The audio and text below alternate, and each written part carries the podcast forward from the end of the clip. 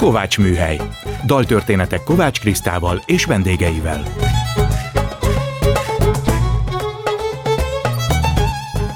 Jó estét kívánok, Kovács Kriszta vagyok, ez itt a Kovács Műhely. Gombhoz a kabátot, daltörténetek másként. Most a vendégemet kérem meg, hogy válasszon egy olyan kedvenc dalt, vagy bármilyen zenét, amiből elkezdődhet a beszélgetés. A mai indító dalt Palugyai István választotta, következik Lang Györgyivel, Edith Piaf dala, Uram. Uram, Uram, Uram, egy kicsit még hagyd meg nekem a kedvesem. Egy nap, két nap, nyolc nap, engedd át őt egy kicsit még nekem. Adj még egy kis időt imádni őt, időt még gyűjtetek emlékeket. Uram, Uram, Uram, engedd át őt egy kicsit még nekem.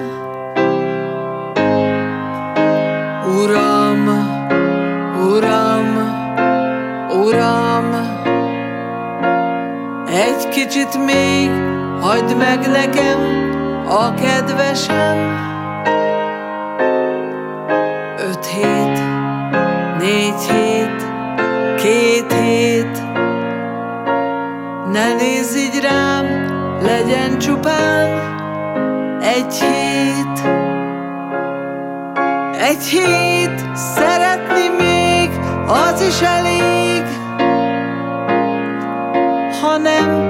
Mindegy nekem, jöhet a vég.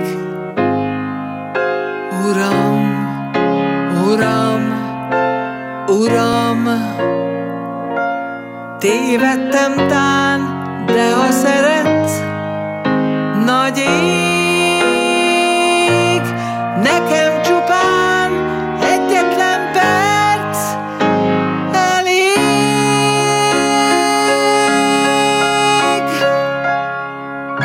Szeretettel köszöntöm a stúdióban mai vendégemet, Palugyai István tudományos újságírót, aki a Tudományos Újságírók Klubjának örökös tiszteletbeli elnöke.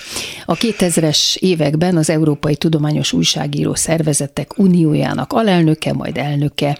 2003 és 2007 között a Tudományos Újságírók Világszövetségének alelnöke.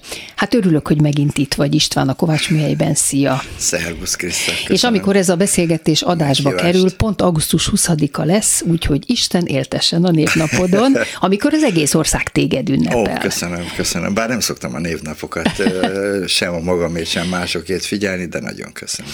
Miért ezzel a dallal akartad elkezdeni a beszélgetésünket? Valamilyen közöd volt Lang Györgyihez, vagy hogy most a halála megviselt, vagy semmilyen ok nincsen? Hát egyrészt volt is, másrészt meg persze megviselt. A harmadrészt pedig a lányom, az nem olyan régő a Vörösmarty gimnázium dráma tagozatára jár, és harmadikos volt, ugye most már mindjárt. És színésznőnek negyediket, készül. Színésznőnek készül. Tegyük és. Az egy dráma vizsgáján nem olyan rég ezt a dalt énekelte, és ugyancsak őt is Darvas Kristóf kísérte, aki eh, Lang Györgyit is, amikor ezt a felvételt készítették. Úgyhogy úgy gondoltam, hogy mindenképpen hát stílszerű, hogyha ezt a dalt játsszuk be. Nagyon sok mindent felolvastam, hogy hol vagy alelnök, elnök, tiszteletbeli elnök, és ez tulajdonképpen a nagyvilágban történik kint, meg itthon is. Beavatsz minket, hogy mit jelent ez például, hogy Tudományos Újságírók Klubja. Igen, ezt mindig azt szoktam mondani, hogy ez azt jelenti, hogy ö, annak ellenére, hogy ez nagyon szépen hangzik, még élek. ez, tudnélik, ez az örökös tiszteletbeli és elnökség, ez egy nagyon megtisztelő dolog volt, amikor annak idején lemondtam a valódi elnökségről.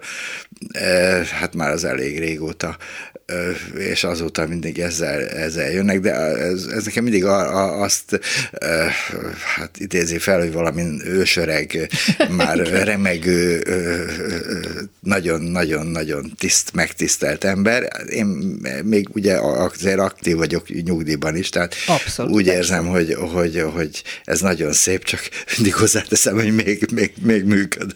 Persze, persze, de mi ez az Európai Tudományos Újságíró Szervezet? Hát az egy, az egy 1970-es évek elején alakult szervezet, ami az Európában működő tudományos újságíró szervezeteket tömörítette, és 90-ben a magyar szervezet, amelyik akkor vált ki a függetlenné vált a MOSZ-ból, amelyik hát tulajdonképpen szakosztályként korábban ott volt a szervezet, de azóta független volt, és sokkal nagyobb a mozgástere így. Mi voltunk az elsők, akik, akik hát a keletről a, ebbe a nyugati szervezetbe csatlakozhatunk, azóta sokkal több keleti szervezet is tagja volt, és azt kell, hogy mondjam, hogy abban az időben voltam én elnök, amikor a legtöbb szervezet volt, mert mint minden szervezet életében vannak torzsalkodások, személyi dolgok, és most egy csomó, pár éve egy csomó nagyon komoly és, és jelentős szervezet kilépett, és alakítottak egy másik szervezetet, egy független szervezet, aminek igazából teljesen csak személyi feszültségek voltak, az alapja lényeg nem volt, de attól még ez a szervezet most is létezik. És a Tudományos Újságírók Világszövetségének az annyival nagyobb, amennyiben nem csak európai, hanem hát igen, az, az világ... az egész világot tömöríti. Ennek tulajdonképpen azt kell, hogy mondjam, hogy én voltam az egyik szülő atya. Annak idején Budapesten én rendeztem a második világkongresszust 98-ban, a Tudományos Újságírók második világkongresszusát, az UNESCO segítségével, a Tudomány világkongresszusához csatlakozva, és ott merült fel először, hogy szükség lenne egy világszervezetre, van egy Budapest deklaráció, amiben ez először szerepelt, és 2003-ban Brazíliában meg is alakult a, a világszervezet, ami most már egy nagyon professzionális szervezetté nőtte ki magát. Én abban az időben voltam 2003-tól, azt hiszem a négy évig az a első alelnök. Igazából az, ennyit lehet róla mondani, és nagyon sok, sok szerepet vállal arra, hogy egyáltalán a tudomány tudomány a sajtóban, a médiában jobban jelenjen meg. Jelenjen és meg. az is egy cél, hogy minél több országot bevonjatok ebbe a Igen, igen, az igazából az utóbbi évtizedekben egyre több fejlődő ország jelent meg, mert furcsa módon a fejlődő országokban a tudomány a médiában sokkal, hát nem mindig helyes irányba, de nagyon nagy szerepet tölt be, mert ott olyan dolgok fontosak, mint például a mezőgazdaság, az agrár dolgok, a technika, egész más, hogy tekintenek ott a tudományra, mint mondjuk egy angliai vagy egy amerikai médiában. De akkor a munkádból adódóan nagyon sokat utazol is, ugye? Hát most már azért most nem. Már most már ebből a szempontból tényleg az örökös dolog, de, de korábban akkor sokat korábban utaztál. utaztam. Még van egy olyan európai projekt, amiben megkértek, inkább ilyenkor ilyen tanácsadó uh-huh. szerepre, tanácsadó bizottsági tagként. 1977-ben végezted el az ELTE természettudományi karának biológia, kémia szakát. Honnan van benned ez a természet tudományos érdeklődés? Tehát milyen családból jössz? Hát azt kell, hogy mondjam, hogy én egy első generációs értelmiségi vagyok, mert anyám, apám részben a háborús okok miatt is, főleg anyám, aki fantasztikus, zseniális eh, asszony volt, és bőven lehet volna belőle diplomája, meg minden, de hát a háború előtt erre nem volt módja, ugye a háború ő nagyon hamar férjhez ment, nem a pámhoz akkor, hanem az első férjhez, aki a munkaszolgálatban elpusztult, és utána ő megörökölte azt a, hát azt a céget, amit a férje ott hagyott, és ameddig ugye nem volt a 49 a államosítás, addig azt csinálta, közben megismerkedett apámmal, 47-ben hát megházasodtak, hozzáment, és próbáltak gyereket, és hát ugye anyám... És apád, ő mit csinál? Ő meg egy nagyon jó nevű Szűcs családnak volt a sarja, és ő Szűcs is volt, még külföldön is tanult, és nagyon jó helyen voltak üzletei, és hát amikor jött 49, akkor őt a, akkor alakuló Szűcs szövetkezet nem vette be, mert a nagy palugyait azt nem veszük be, úgyhogy kénytelen volt teljesen új pályát kezdeni, és villanyszerelő lett, úgyhogy a barátai úgy hívták, hogy elektromosító, villamosított szűcsmester. igen, igen, igen. És budapestiek vagytok? Igen, igen, pestiek És voltunk. gondolom azért valami jó iskolába jártál. Én a Labda utcai általános ja, iskolába jártam, igen, ugye igen. A, a férjeddel meg kell, igen. hogy mondjam, onnan van az ismerettség, igen, egy igen, jártunk. Járt, igen. Utána pedig már akkor kezdett érdeklődni a biológia, engem mindig érdekeltek az állatok. Lehet, hogy így apával a szörme Sokat dolgok. Láttál, igen, sok, igen, sok ilyen. igen de, de nem tudom, nem hiszem. De anyám mindig a egész kiskoromtól kezdve kivitt az állatkertbe. Tehát egészen, egészen pici koromtól kezdve ott, ott sertepertétem, és lehet, hogy emiatt. Úgyhogy egy olyan gimnáziumot kerestünk, ahol van biológia szak, és így átkerültem a Szilágyiba, mert itt a hatodik kerületben, ahol fölnőttem, nem volt. És akkor a Szilágyi gimnáziumba jártam négy évig, és onnan ugyan a magyar és a biológia tanár mindig harcolt értem, mert magyarból is jó voltam, fogalmazni tudtam, és aztán végül a biológia győzött, úgyhogy így kerültem az ELTE biológia kémia szakára. Aztán viszont azt olvasom, nem biológus lettél meg kémikus, hanem elvégezted a Bálint György újságíróiskolájának művelődés politikai szakát, 80-ban, de közben még a Pannoniában is dolgoztál szinkronlektorként. Hát Igen. most ezt a kettőt meséld el. Hát abban az időben nem volt olyan egyszerű az embernek azt csinálni, amit igazán szeretném. Mint mondtam, az állatokkal akartam foglalkozni. De milyen szinten? Tehát mi hát akartál? szerettem volna az állatokkal, vagy a viselkedés, viselkedésükkel, vagy a, vagy, a, vagy a ökológiájukkal, tehát az életükkel, de nem feltétlenül mikroszkópi szinten. És abban az időben a biológiában főleg ez dívott. Már az egyetemen bekerültem persze a Természettudomány Múzeum körébe, de ott legfeljebb ilyen a, például árnyék legyek, ilyen milliméteres legyeknek a rendszerezését kellett volna csináljam. Hát ott nem, a, volt, nem vonzott, a kihúzott tálcákon volt ezer ilyen légy, az engem kevésbé vonzott. Nagyon jóba kerültem a nagyon híres biológussal, utazóval, Balog Jánossal, akinek annak idején nagyon sok műsora volt, és végül a, a, a, egy kis egyetemen belüli váltással Csányi Vilmoshoz kerültem, és Csányi Ó, Vilmosnak hát a, az akkori, akkor még magatartás genetikai tanszékét úgy nevezték akkor azt az egységet, az Gödön volt, és Gödön ott végeztem el, a, tehát ott diplomáztam nála. De miután én tanári szakra jelentkeztem, mert én azért nem voltam annyira kude jó a matematikai dolgokból, tehát nem akartam fizikából felvételizni, és itt csak mate- biológiából és kémiából kellett, míg ha kutató biológusnak, tehát biológusnak jelentkeztem volna, ott kellett volna fizikából is. És ezért lettem tanári szak, de nem akartam tanár lenni, nem azért, mert nem szeretek, meg később biztos beszélünk, arra tanítottam, hanem a, azt tudtam, hogy minden rendszerben, ma, ez ma is tökéletesen így van, a, közoktatás az a politika játékszere, és én már akkor tudtam, hogy én nem akarok egy, egy tantestületben lenni, mert egy tantestület a legszörnyűbb, bizonyos vonatkozásban a legszörnyűbben ide-oda cincálható munkahelyi közösséget jelent, ez most nagyon jól látszik. Ez itt a Kovács Műhely, Kovács Kriszta vagyok, vendégem Palugyai István, tudományos újságíró. Na de még mindig nem adtál választ arra, hogy hogy keveredtél a újságíróiskolának, a művelődés politikai szakára. Igen, tehát ott tartottam, hogy nagyon nehéz ebben az időben az embernek az, e, a, a 70-es években az egyenes irányba elindulni. Tehát én amikor végeztem, akkor ö, volt egy oktatási rendelet, hogy ö, muszáj volt, akinek ö, oktatás, tehát tanári diplomája volt, muszáj lett volna tanítanom.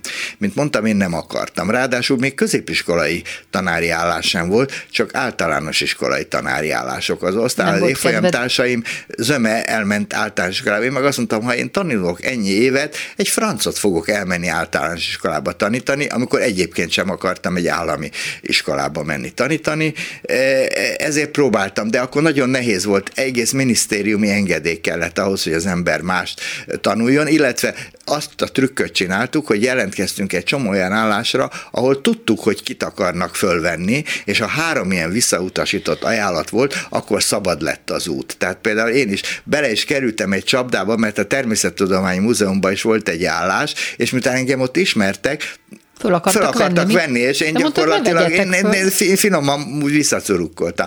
Na és így aztán, amikor szabad lettem, akkor próbáltam, de miután kutatónak Csányi Vilmos tanszékén voltunk ketten, akik abban az évben szakdolgoztunk, egy kutatóbiológus és én. És természetesen a kutatóbiológust vették föl. Ma már nem bánom egyébként, a Vilmossal nagyon jobban vagyunk, azóta, mint tanítványa és, és mint, mint újságíró, de hát szóval ez, ez így egy jobb megoldás volt és akkor a szabadon választhattam, illetve volt egy ismerettsége anyámnak, egy barátja, aki a Pannonia filmgyárban dolgozott, és oda kerültem lektornak, ami nagyon érdekes volt, mert ez egy szintisztán bölcsész Igen, állás de volt, mondom, semmi mert a köze a biológiához. filmeknek a a, a, a szövegét kellett nem szakmailag, hanem általában szöveg eh, környezetileg értelmezni és, és lektorálni, és bizony nagyon nehéz volt 23 évesen egy természettudományi végzettséggel a 50-60 éves bölcsész dramaturgoknak a szövegeit lektorálni, volt is ott sírás, révás, meg stb., és végén elfogadtak. Tehát nagyon-nagyon Na nagy de várjál, ez egy, ez egy,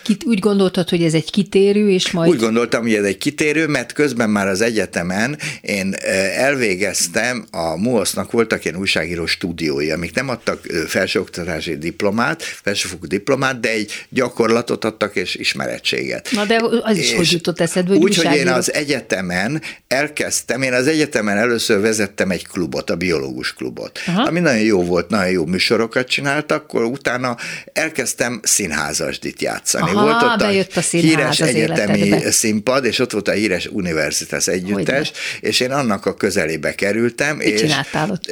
Műsorokat.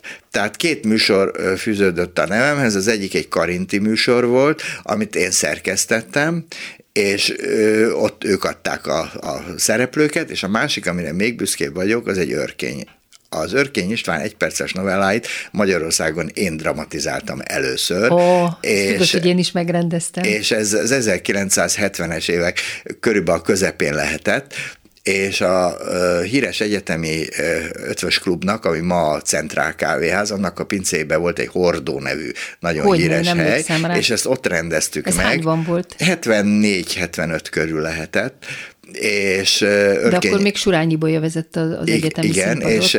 Péter mamája, tudod? De akkor már a, a Hol István volt, és Hol István el is ment onnan, tehát igazából a Katona Imre és a Barát Maja Katona volt Imre, akkor, igen. akik ottan a passzát szeret fújták. Jobban is voltam vele, Csizmadiával is, úgyhogy tehát ezekkel, na és Örkény eljött a, a bemutatóra, egyébként nagyon illusztris volt a a résztvevők listája, az rendező assziszt, akkor ezt rendeztem is. Tehát én szerkesztettem, én rendeztem, és játszottam is benne. Na. Az asszisztensem Sándor Erzsi volt, a, a, csodálatos Erzsi, akkor a, benne a, a szereplők között volt például, a, aki ismeri a független színjátszást, az tudja, hogy a Arvizora Színház az egy nagyon komoly együttes volt, Csomogyi István, és ott volt Dörner György is, aki akkor még hát egy, a Döriként egész nem gondolta volna, hogy, volt a hogy igen, és ő egész kezdőként adták ott Ja. a, a szereplők közé. Na, őrkénye, utána pedig a színpadon volt egy ilyen négy szemköz beszélgetés, öt szemköz beszélgetés, Vitrainak akkor volt az egy ismert műsora, és azt mondták, hogy ezt én csináljam. És nagyon meglepődtem, mert akkor még nem gondoltam, én újságíró leszek, és én végig a műsorra koncentráltam, tehát abszolút semmilyen, semmilyen ö, ö, hát készülés nem volt, és nagyon megijedtem. És azt meg végképp nem tudtam, hogy a bölcsészek közben készülődtek és szervezkedtek. Méghozzá azért, mert Örkény abban az időben egy egészen más, eh, hogy is mondjam, más szerepben tűnt fel a magyar közéletben, mint amiben ő annak idején 50-es években feltűnt.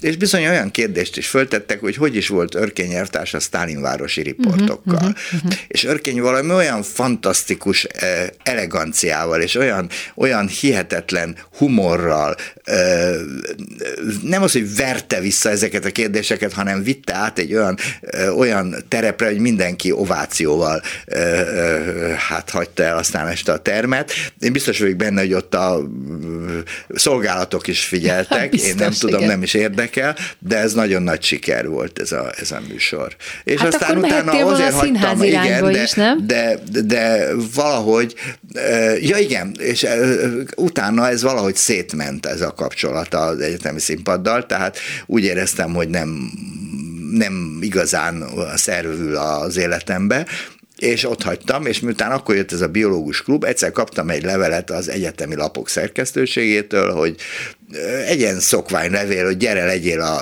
a munkatársunk. És miután nekem mindig kellett valami kiegészítés a természettudomány mellett, azt gondoltam, jó, miért ne? Eddig mindig kidobtam a egyetemi lapokat úgy, ahogy volt, mondom, egy ilyen, egy ilyen vonalas uh, izé, pártkiadványt, én most mit olvasak el, mint ahogy ma is kidobom a, a ötödik kerületi lapot.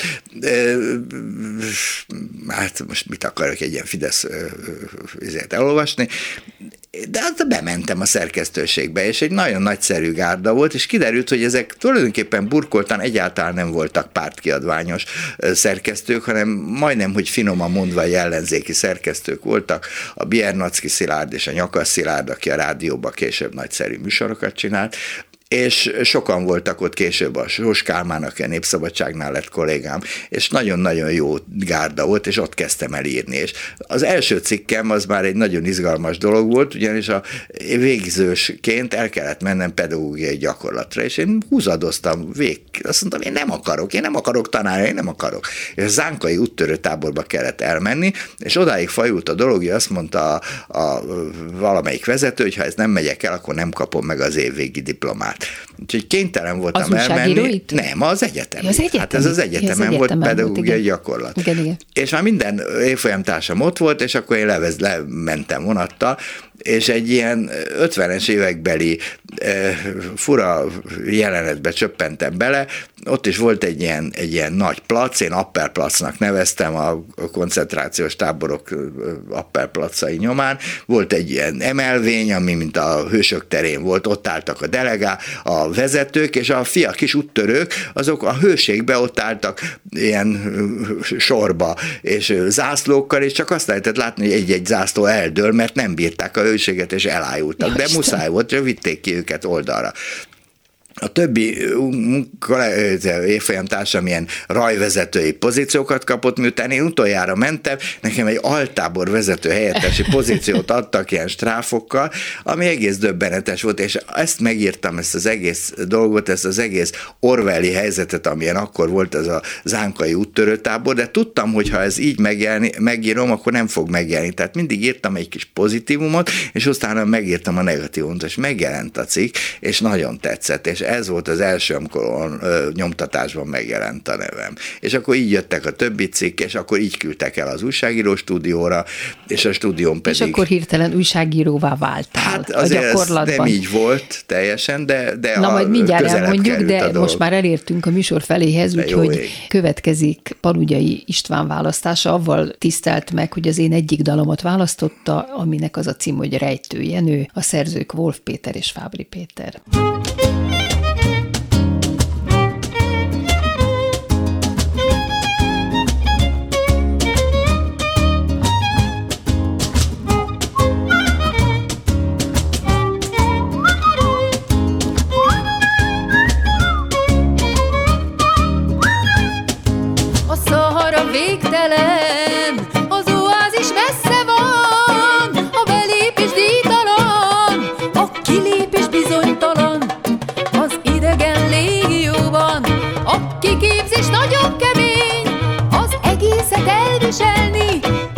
majd segít egy rejtőregény.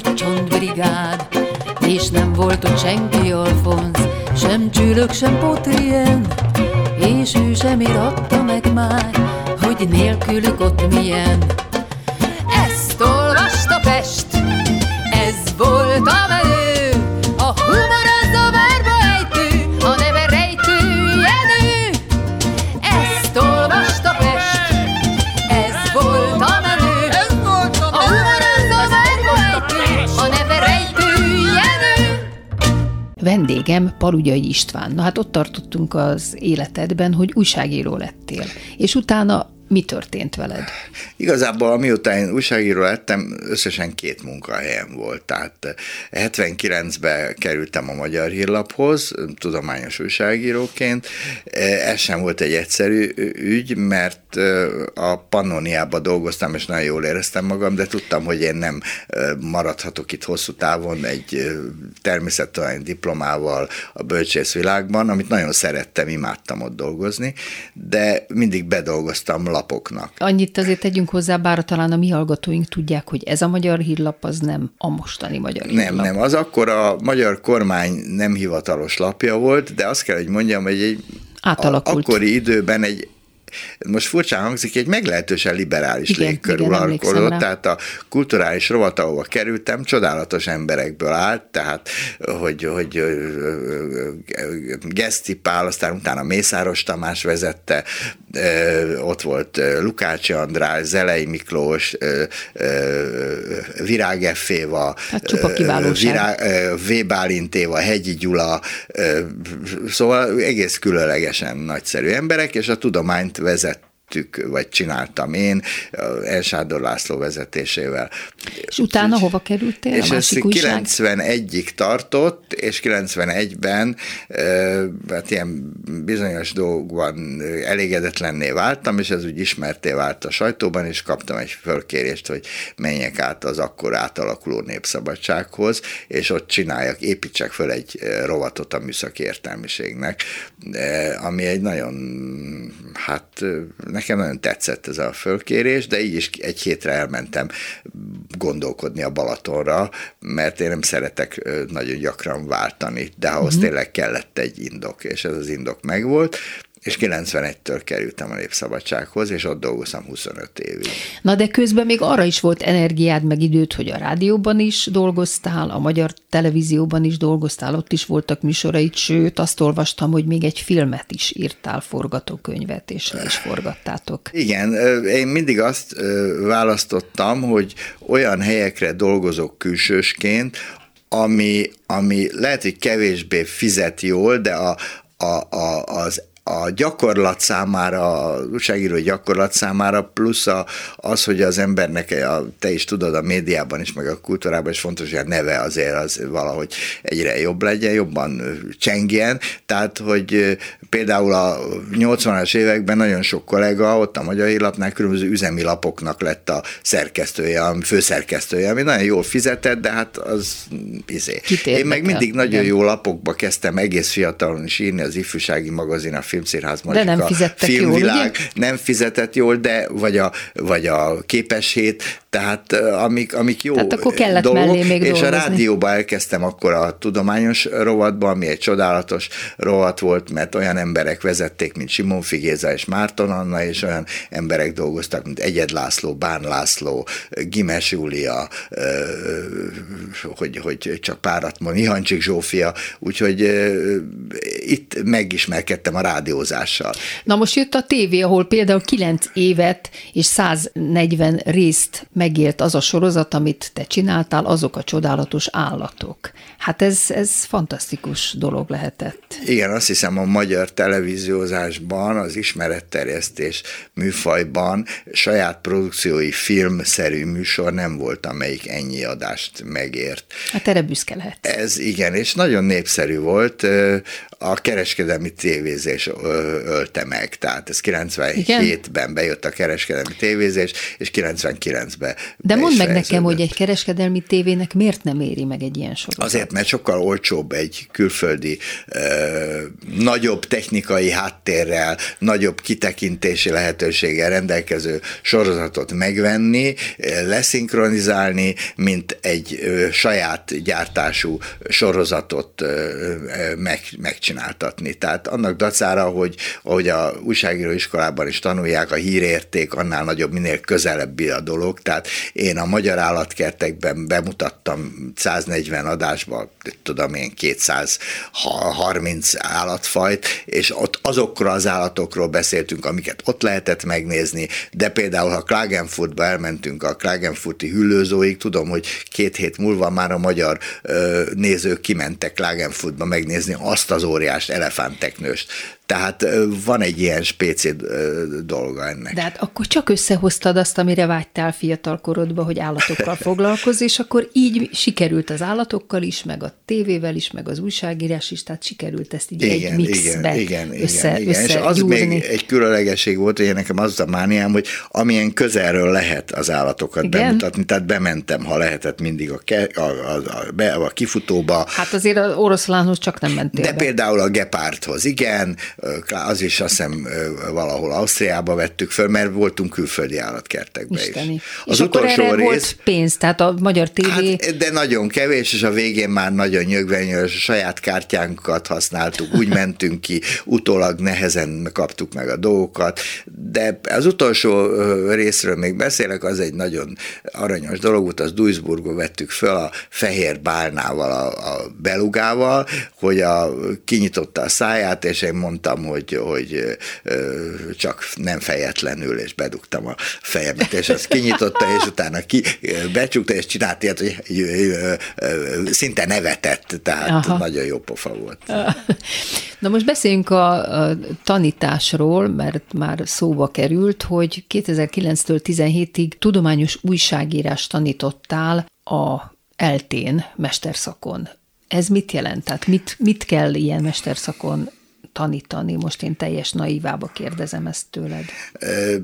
Ugye én már a 90-es években elkezdtem a MUOSZ-on belül egy ilyen tudományos és környezetvédelmi újságíró stúdiót szervezni, mert úgy gondoltam, hogy fontos a utánpótlás ezen a két területen.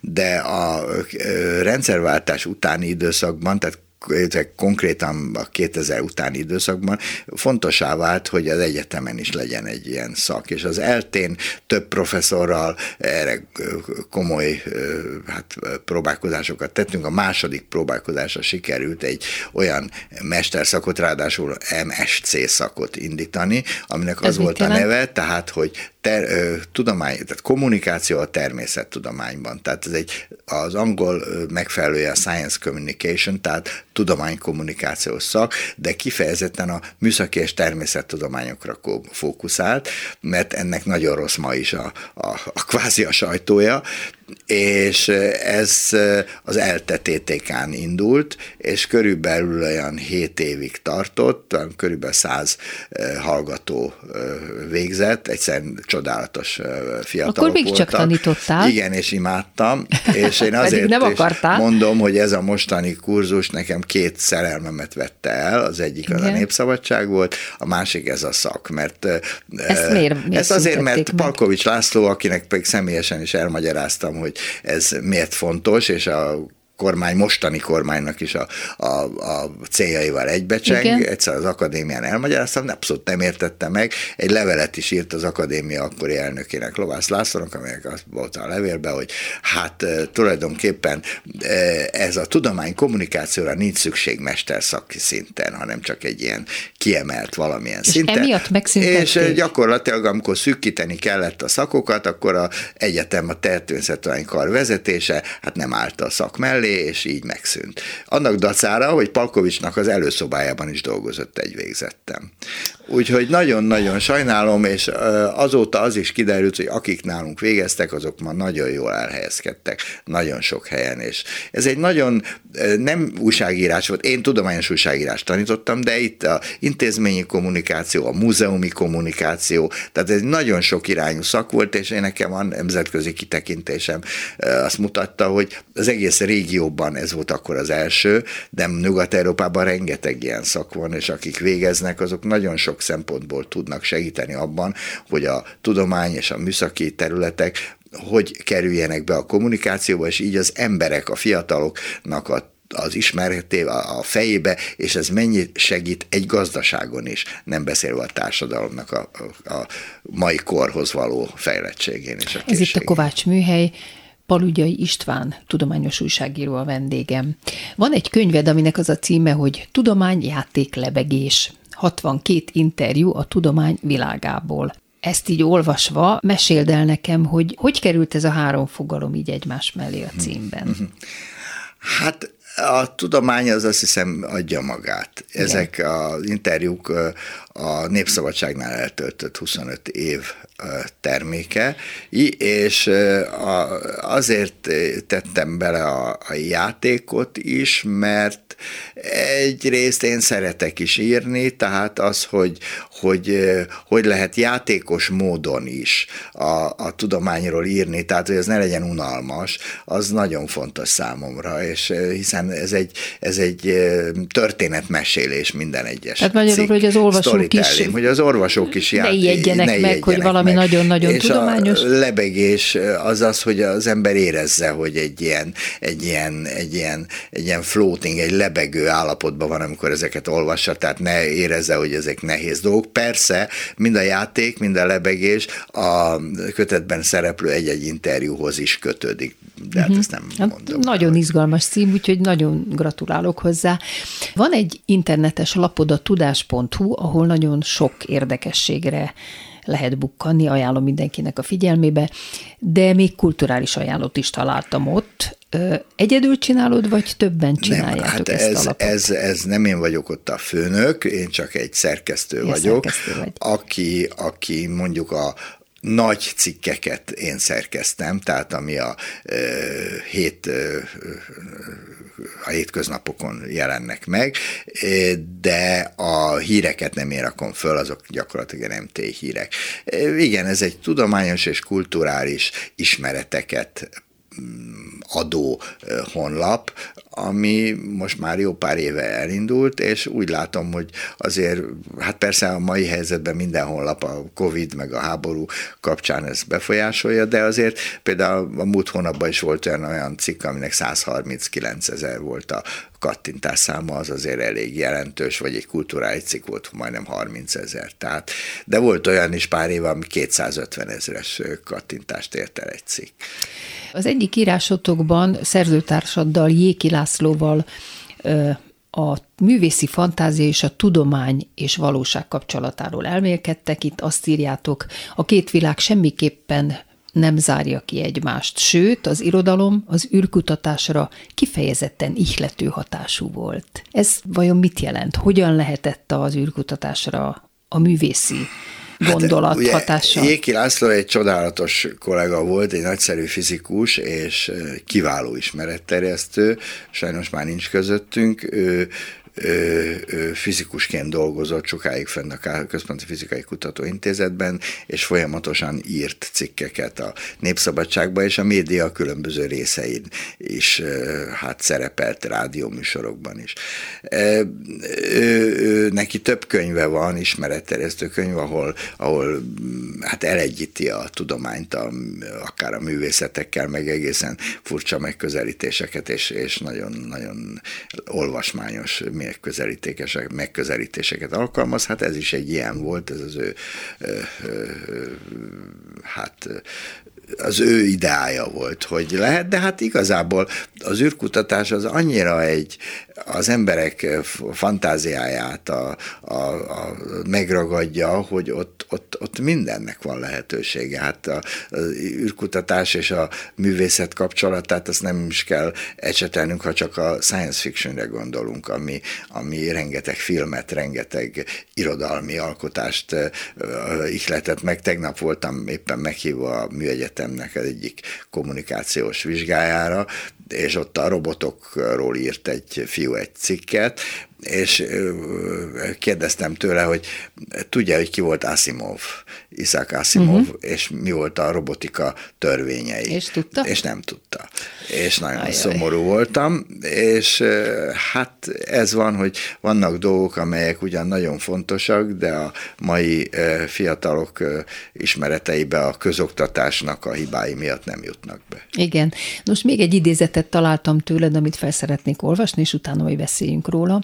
A művészet és a tudomány azonban egy tőről fakad az emberi gondolkodásból. Nem véletlen tehát, hogy hasonlóan fantasztikus elképzelésekkel foglalkozik jó néhány elméleti fizikus is. Egyes modelljeikben a mi világegyetemünk csak egy a sokból, ezek vagy egymásról mit sem tudva léteznek egymás mellett, vagy az átjárást is lehetségesnek vélik közöttük. Ehhez legalábbis papíron, illetve számítógépen már fénysebességgel vagy annál is gyorsabban szág száguldó művekről is gondolkodnak. A tér sem három, hanem sokdimenziós. Ezt persze elképzelni sem tudjuk, de logikusan, matematikai pontossággal leírható egy ilyen világ is. Ja, már nem emlékszem, hogy ezt mikor írtam. Igen. Hát inkább ez csak az, hogy annyira neked is Igen, nyitottnak ez, kell legyél minden újra. Ez biztos. Mert hát óriási erre, tempóba fejlődik a hogy tudomány. mennyire erre a legjobb példa az, hogy én 1977-ben végeztem, és 78-79-ben már olyan ö, dolgokról kellett írjak, amiről még az egyetemen nem is tanultunk. Hát követned kellett Tehát akkor ez, nagyon, ez, hogy mi történik. Ez így van. És azért ebből a szempontból jó volt, hogy én mit végeztem, mert ott a matematikától, a fizikán, a geológián át, természetesen a kémia és a biológia legkülönbözőbb területeig mindenből kellett kolokválnom. Tehát valamiféle alacsonyabb szinten, de mindenről kaptam valamilyen képet. Hát ezt is írod, hogy minden új ismeret, új tudás megválaszol egy régi kérdést, és feltesz egy vagy több újabbat. Igen. Ami persze nem jelenti azt, hogy ezekhez mind értek, csak próbálok hát, nyitott szemmel követni. járni. Lányod, Parugyai Sára, már említetted, hogy Igen. még végül is gimnazista, de már azért én úgy látom, hogy sikeres színésznőt. Hát játszik igen. itt, játszik ott. Hogyan választotta ezt a pályát, és mennyire befolyásoltad őt? Mennyire támogattad, vagy mennyire akartad lebeszélni, mert azért ez egy nagyon rögös pálya. Hát nem igazából én voltam az inspiráló, hanem az édesanyja, és például Lang Györgyi. De a, a helyzet az, hogy én azt mondom, hogy ő neki az, az a legfontosabb, ahol ő boldognak érzi magát. A mai helyzetben persze lehet, hogy jobban örültem volna, ha egy olyan tudományos pályára megy, amivel ő akár a világ Igen, is megnyílik nincs, előtte. Nincs ehhez az országhoz tehát nincs kötve. ehhez az országhoz kötve, de ő például most is állítja, hogy hát igen, ő nem akar elmenni a eszefére, de, de hát ő a magyar színjátszást szeretné valamilyen módon folytatni, úgyhogy most például azon gondolkodik, hogy Marosvásárhelyre megy, mert ott nagyon jó a magyar nyelvű. De hát ez majd még egy év, úgyhogy ez nem, majd nem kiderül, tudom, majd kiderül. Vele De lesz. az kétségtelen, hogy Alföldi már két darabban rendezte, egy nagyon-nagyon-nagyon nekem nagyon tetszett, mm. és voltak szinkron dolgai, szóval nagyon él, nagyon él. Nagyon olyan, él, olyan nagyon emberek él, hallok, akikről én nekem fogalmam sincs, de már a hát művészeti világban persze. már teljesen benne van, úgyhogy én azt remélem, hogy előbb-utóbb Palugyai Sára név az már sokkal többeknek fog többet mondani, mint a Palugyai István. Ez így van, ezt, ezt így éljük meg természetesen szülőként. Van-e még bármilyen hobbira lehetőséged az írás, a tudományos újságírás mellett? Tudom, hogy az utazás az fontos neked. Van-e még valami a bakancslistádon így befejezésül? A bakancslistámon? Hát az, az, a helyzet az, hogy Afrikánt leszámítva minden kontinensen voltam. Igen, szeretek utazni, szeretem a természetet, tehát például, ha egy ilyen trópusi helyre elmentem, akkor mindig elmentem valami nemzeti parkba. Ahol És ott krokodilokat ott, ott, ott, ott mentem, Igen. ilyen túráztam, majd én mindig egyre inkább az volt, hogy már bőven én voltam a legöregebb. Legutóbb Új-Zélandon a Ferenc József Gletscherre másztunk föl, és ott a csoportvezető ott magyarázott ott a fiatalokból álló csoportnak, én voltam ott az öreg, itt trappoltunk, elég randa idő volt, és aztán én mondtam, hogy hát még ezt, meg ezt, meg ezt érdek, és akkor csodálkoztak, hogy hát én többet tudok ott, mint a vezető. Hát, mert egy felkészült újságíró mindent tud. Köszönöm szépen Palugya Istvánnak, hogy beszélgetett velem a Kovács műhelyben. Szia, én meg István. köszönöm nagyon, hogy itt lehettem veled, mint mindig örültem, hogy látlak, és, és köszönöm. Köszönöm hallgatóink figyelmét is, Pályi Márk és Horváth Ádám munkatársaim nevében is. Az adás ismétlése ma este tízkor hallható, majd utána az archívumban is bármikor elérhető és podcastként is meghallgatható. Hallgassanak minket vasárnaponként 5-kor vagy este 10-kor az ismétlésben továbbra is az interneten. Jövő vasárnap egy újabb daltörténettel jelentkezik a Kovács műhely, gombhoz a kabátot, daltörténetek másként. A műsor vendége Farkas Gábor Gábriel, énekes, színész és képzőművész lesz. Rendkívül sokoldalú művész, akinek talán a legfontosabb, hogy szabadon éljen, erről is kérdezem majd. Faggatom a balatoni gyerekkoráról is, ahogy arról is kérdezem, hogy aki ennyire tehetséges előadó, énekes, színész és festőművész egyszerre, az hogyan tudja beosztani az életét. Ő Sting dalát választotta saját feldolgozásban és előadásban. Következik a Fields of Gold. Most ezt hallják, viszont hallásra.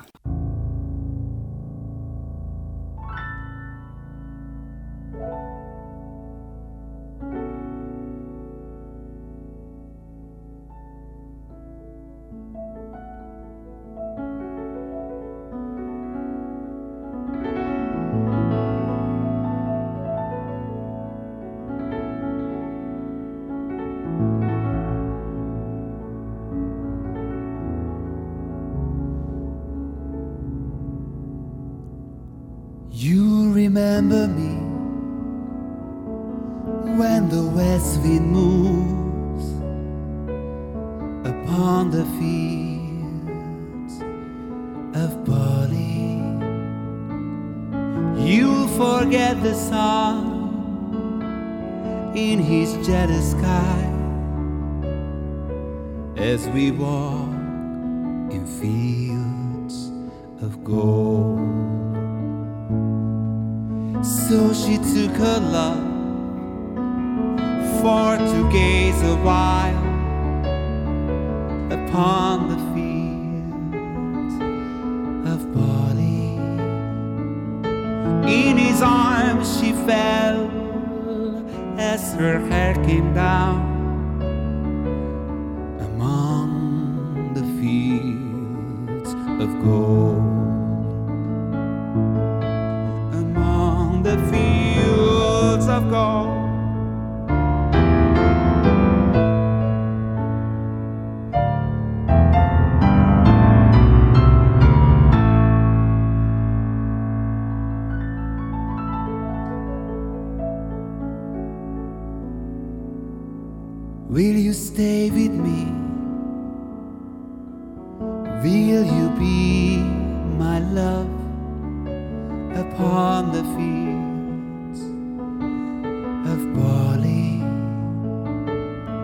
We'll forget the sun in his jealous sky as we lie in fields of gold.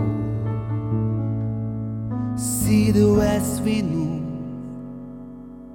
like a lover's soul upon the fields of Bali. Feel her body rise when you kiss her mouth among the fields of gold. I never made promises lightly.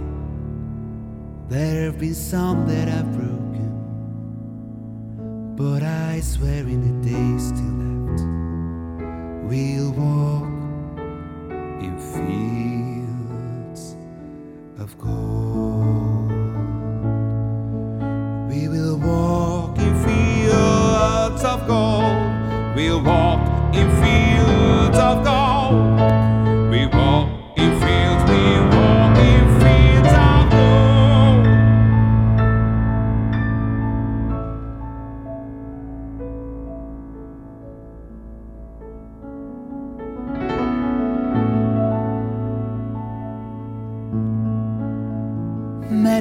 years have passed since those summer days among the fields of Bali.